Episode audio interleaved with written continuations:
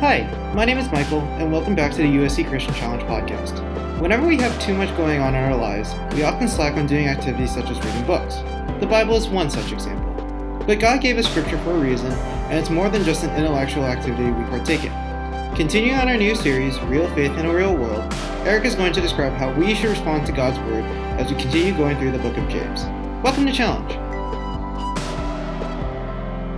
Um, we're continuing a series tonight on James, and to start off, I want to give some advice as someone who has graduated successfully to all of you who have not yet graduated. I know there's some freshmen here who are probably thinking, "What the heck do I do in, in college?" and probably some seniors here who are wondering, "What the heck do I do in college?" So I hope. I hope that this is helpful from someone who, who's done it and graduated. You may not have heard this before, but my advice to you is just go to class. I see some lights turning on for some of the seniors. Just, just go to class. That is my advice. It's very simple, but I don't think going to class is actually enough. I think it's just a starting point. And to explain that a little more, I want to tell you about the class I struggled with the most when I was in college. It was honors physics, electricity and magnetism taught by Professor Bickers. Has anyone had Bickers?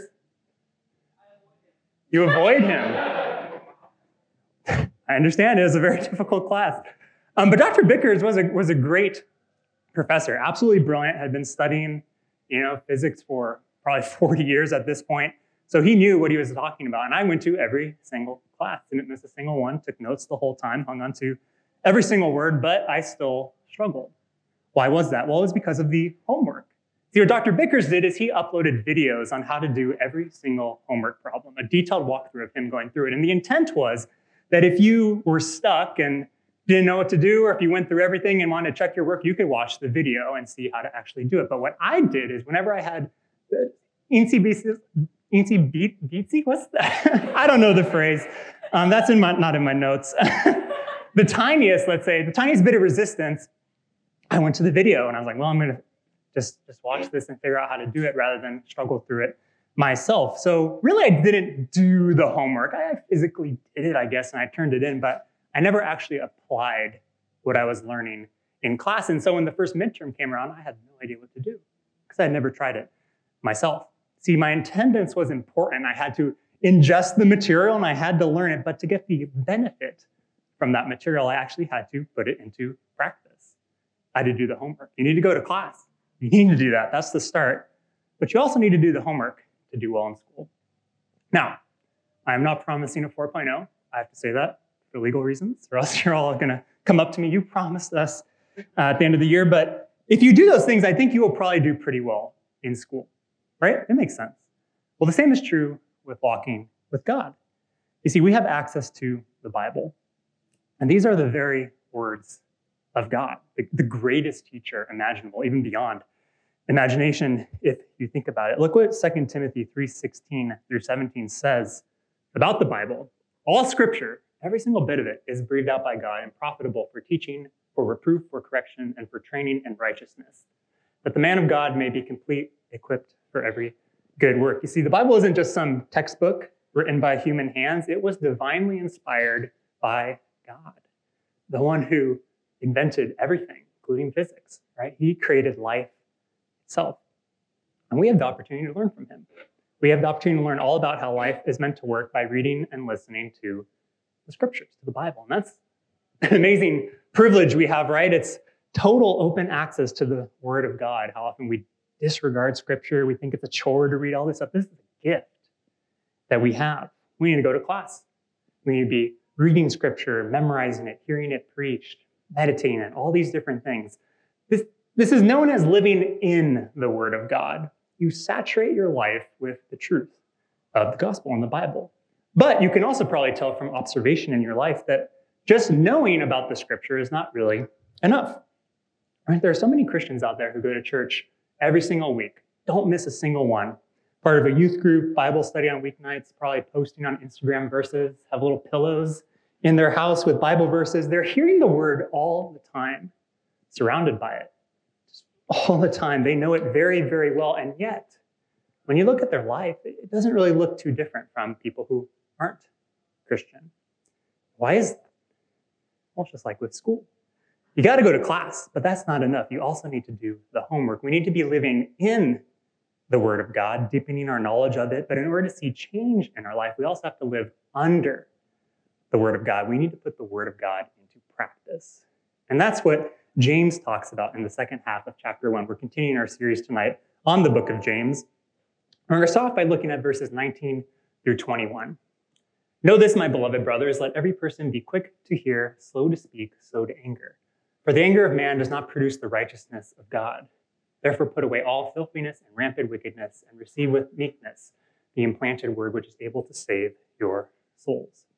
So, what James here is doing is he's describing the attitude we should have when we approach Scripture. We should be quick to hear it, right? We should receive it with meekness. What James is getting at is we need to submit to it. And all of it, for that matter, all of it is God breathed. You know, not just the parts we like or agree with, we need to submit to all of it rather than be fast to insert our own opinions or thoughts. We need to listen to what it says with a teachable heart. We need to go to class. And logically, if you think about that, that should make total sense. If scripture truly is God breathed every single part of it, if it truly is useful for all these different things, then we can trust that scripture is true. God created life. He has perfect wisdom hmm? and knowledge. We, we don't have that. So of course, of course we should submit to scripture. Right? God knows how everything works. And on top of that, God is good. Right? God loves us. So he gives us scripture not just to give us a random to-do list to keep us busy while we're here. He actually gives this to us so that we can have life, to show us the, the best life possible, one spent following Jesus. Scripture is a gift. As I said before, it is a blessing in our lives that we have it. But I think a lot of times we tend to approach Scripture very differently, right? We come at it with a heart to judge. We come at it to kind of pick and choose what we think is right. And whenever we see something we don't agree with, or maybe something we don't like, we are quick to speak. I don't know about that. We say things like, ah, Bible's a little old fashioned on that one. This is 2022. We know a little better now, right? We say things like this. We think things like this. We, we even can be quick to anger. Like, that can't be right. How could God say that? But think about what you're actually doing when you are quick to speak, quick to anger. What you're actually doing is you, you're saying you know more than God himself, this one who created everything, right? That's a pretty bold claim to think that it, it, would be the equivalent of me standing up in Dr. Bicker's class and just saying, I don't think that's how electricity works. When, when this guy studied it for 40 years and I've turned on some light switches and stuff like that, but I have no idea what I'm talking about. He does. You see, in class, never did it cross my mind to do that, to stand up and object to what he was saying. Rather, everything he told in class I took to be truth. He knows what he's talking about. I want to learn from him. That's why I'm here. That's why I went to class in the first place. I was quick to hear. I was receiving with meekness his teaching. Right? It was neither, well, I'll, I'll see what he says and then I'll think about what I what I think about and agree with it. No, it was whatever he said, I'm, I think is true. And this is the same attitude we need with God and his word. Every word he says is true. He is trustworthy. He's good. He doesn't lie. Every single thing we can trust. And, you know, rather than be quick to speak, we know that He loves us and is telling us these things for our benefit. I want to learn from God. Why wouldn't I? He has much more than 40 years of experience, he created everything. And so, what James is saying here is when we approach Scripture, we ought to meekly, humbly approach with the presupposition that everything I'm about to read is true. Every single bit of it. It's trustworthy. It's written here for my benefit even the things that are challenging, and, and there are certainly things in the Bible that are. Now, I don't think this is saying don't question things. I think when you read the Bible, you ought to ask questions. Right? That, that's totally natural, just like you would in class. When the teacher says something you don't understand it, you ought to ask questions. God, why do you say this? I, don't understand. That doesn't make sense. God, God's ways are not our ways. So it's totally normal to read things in the Bible and be like, this, this doesn't make sense. I don't understand. That's totally normal. There are very difficult things in the Bible. But the posture we approach with is one in which, when we question, we are seeking to learn from God. We realize we are the ones who need to learn, not God. We need to go to class because He created everything, and all Scripture is God breathed. We can trust that the teacher is good. He knows what He's talking about. He's always right. And in this beginning uh, couple of verses, James also highlights the urgency, I think, in which we need to do this, right? Be quick to hear. This is a priority in life. It's not just something we do when we have time, but we need to be quick to it.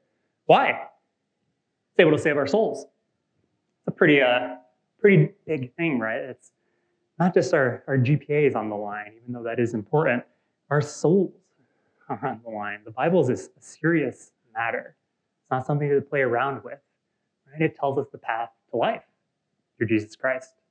It's important stuff. So we need to live in the Word of God. We need to go to class and go to class with the right attitude, humbly submitting to God, realizing that He is the teacher and we are not. But that's not where James ends this passage. He actually goes on in verses 22 and 24 to say this But be doers of the word and not hearers only, deceiving yourselves. For if anyone is a hearer of the word and not a doer, he is like a man who looks intently at his natural face in a mirror. For he looks at himself and goes away and at once forgets what he was like. You see, we need to go to class and we need to do the homework. We need to be a doer. Humbly receiving is only part of it. We also need to faithfully obey what the Bible says, living under the word. If you miss that, James says it right there. You are deceiving yourself. You see, a lot of times we tend to think that knowledge equals maturity. So the more I know, I'm going to church regularly, if I keep the pillows nice and straight, I'm doing well, right? I, I know a lot about the Bible, but what James is saying and what God is saying is that there's more to following Jesus than just knowing about Scripture. We need to put it into practice. We need to be doers of the word and not hearers only. And to demonstrate it, he uses this interesting analogy of a mirror. What does this mean? Well, let me ask you all a question. Why do you go to a mirror? You want to know what you look like, right? Do I have messy hair? Is there a giant piece of food in my teeth? Do I look cute? Today is important questions to ask. I ask that all the time. And that, that though is why the mirror is so valuable, right? It tells you truth. It tells you the truth about yourself. It reveals reality about yourself. If you look like a slob, the mirror is going to tell you you look like a slob. It's not going to spruce things up for you or hide the fact. That would be a, an awful mirror, right? It would be pointless. Why, why, would you have that in your house? The mirror is there to tell it like it is. You look awful. Um, blame the mirror. Don't blame me. Um, even if the truth hurts a bit, the mirror tells you that, right? But that's great. You want that. You want the mirror to tell you truth. You don't want it to hide, hide anything from you. We want to know if we look awful. Why? Because then we can make a change. Right? You could take action. You could fix it. You can comb your hair or do whatever you need to do. See, it wouldn't be enough to just have the knowledge that you had messy hair or needed to shave or whatever. Just knowing doesn't do anything. You need to do something with the knowledge. The mirror is a point of action. We humbly receive the truth about ourselves. I'm a slob, I look awful. And we make appropriate changes based on the reality that the mirror shows us. Without the action, the truth that the mirror uh, shows us is, is worthless. You forgot what you look like. You went away doing nothing, and you had no benefit from knowing the truth. This gift of knowing the truth was wasted. And the same is true of the Bible. It's reality. God breathed. Totally true. We can trust it. Right? It's inspired by the one who created all things and knows how all things work. And it's not afraid of being brutally honest with us that we are sinners, that we fall short every day. We are often not living in line with what God has for us. We are people who need the, the saving grace of, of Christ. And it also reveals the truth about Christ, right? What he's like, what it looks like to trust and follow him, and, and the wonderful truth that he has offered forgiveness to us, reconciliation if we put our trust in him. Tells us the truth. And that's great. That's a great thing, right? praise God that he didn't just leave us alone in this world to just figure it out.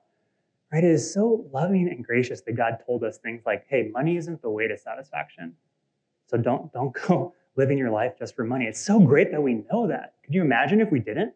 What would we do? Right? That he warns us about the danger of sex outside of marriage, that he tells us that the best way to have relationships is to, to forgive and love them and even love your enemies. These are difficult, difficult things.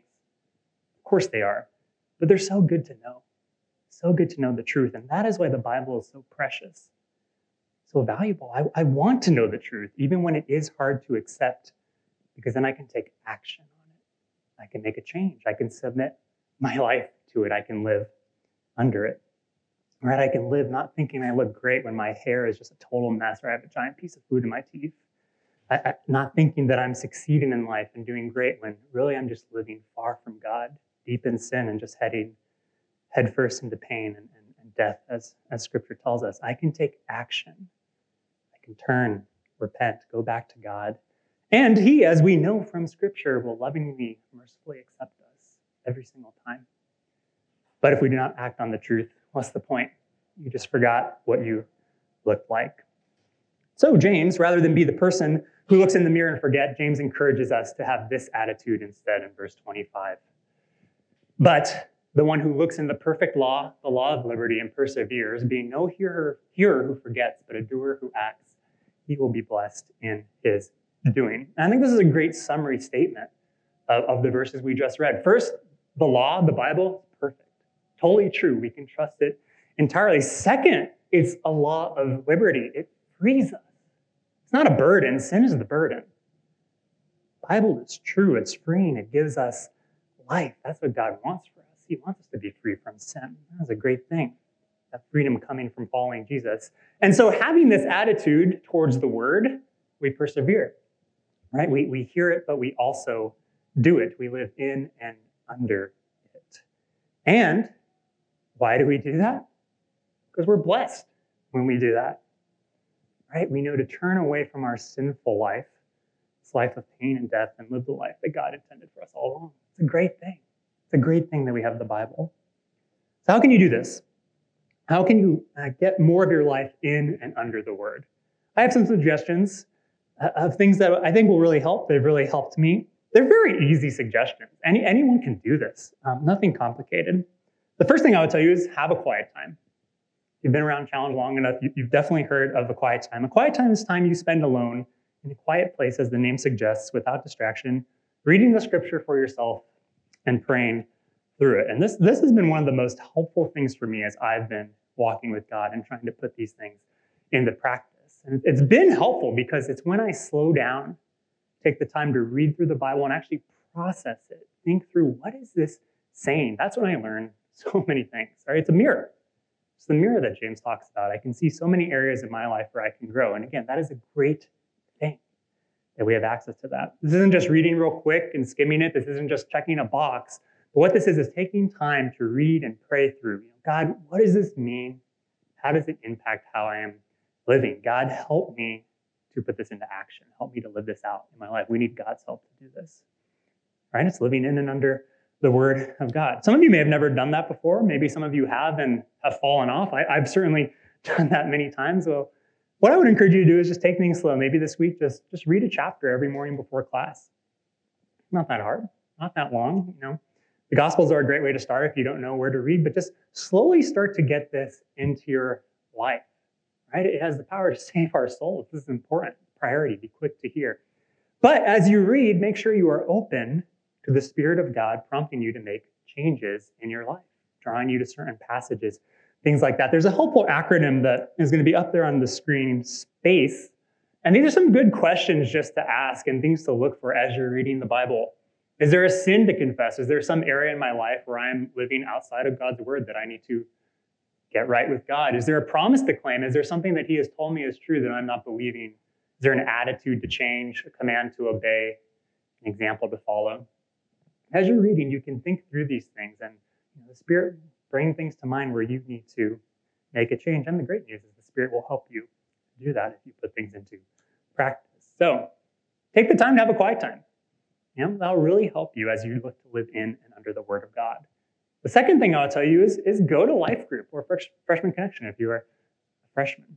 Um, in life groups, you get to study the Word of God, live in it together with your peers, going to school together, right? Learning from the Bible together. You get to talk about what you're learning. How does this apply to your life? How does this apply to my life?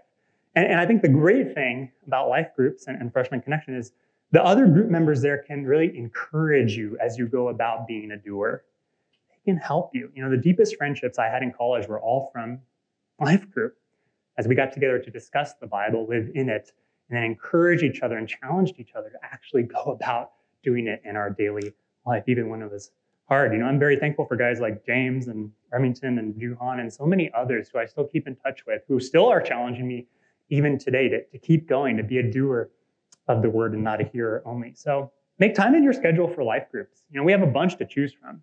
There's got to be one that will work. We have them from Monday to Wednesday. You can find them on, on our Instagram if you want more details, but, but take advantage of that opportunity. It's a great method to, to again, live in and under the word. Another thing is, is this Thursday nights. Great, uh, you know, another great opportunity. Every week here, you'll get to hear truth from the scripture. And every week, we're going to look to try to give you some very practical things you can do. So again, make, make time in your schedule to come here and hear the word. Be quick to hear.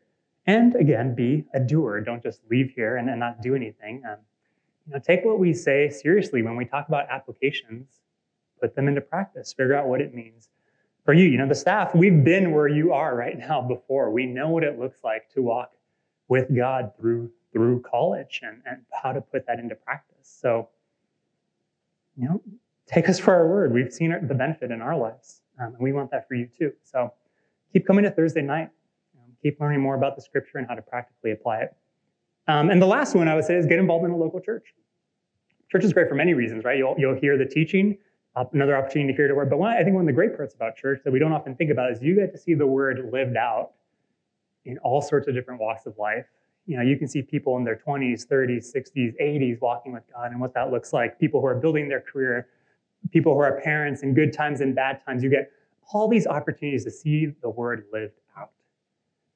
And you get to encourage each other in doing that. It's an important part of living in and under the word of God. And I know in college it's maybe easy to neglect, but I encourage you to do that as well. We arrange rides for that. So talk to uh, your life group leader or one of the staff members. We can help you with that. But That'd be the last thing, be part of a local church. Now, that list is probably the most unsurprising thing you've ever heard, right? You knew I was going to say that. Quiet time, you knew I was going to say that. Essentially, it boils down to go to places where you can hear the Bible, have some takeaways, all through on the takeaways. Do it in a group if you can. That's it. Very basic, right? Very simple. But you will never outgrow the basics. Never. We, we all need to constantly be immersed and reminded of the truth of the Bible, the truth of the gospel. We need it every single day, every single person here. There's not a one who doesn't need it. We need God every single second, right? We, we can't go without it. And He wants to use the Bible in your life to, to show you how to live the best life possible, to bring you more and more in line with the truth, that abundant life, a life that flourishes, a life following Jesus Christ giving up our lives for Him, becoming more like Him every day. So, if you do these very simple things day after day, diligently, and when you mess up and miss it, coming back the next time, you will start to see change in your life because the Word of God has power. And God has promised in His Word that is trustworthy and true that He will use it to change you at the deepest level. So, to close tonight, I want to read this passage from Isaiah 55. It's a longer passage, but I think it's a beautiful picture of just these people who are living in and under the Word of God, turning away from their sin to Christ, to the truth of the Scripture, and to the life and the, the restoration, the rejuvenation that, that flows from that. And as you'll see, it, it also has a promise from God that His Word will succeed in bringing this life and restoration about. It has power. Isaiah 55, starting in verse 6 Seek the Lord while he may be found, call, call upon him while he is near.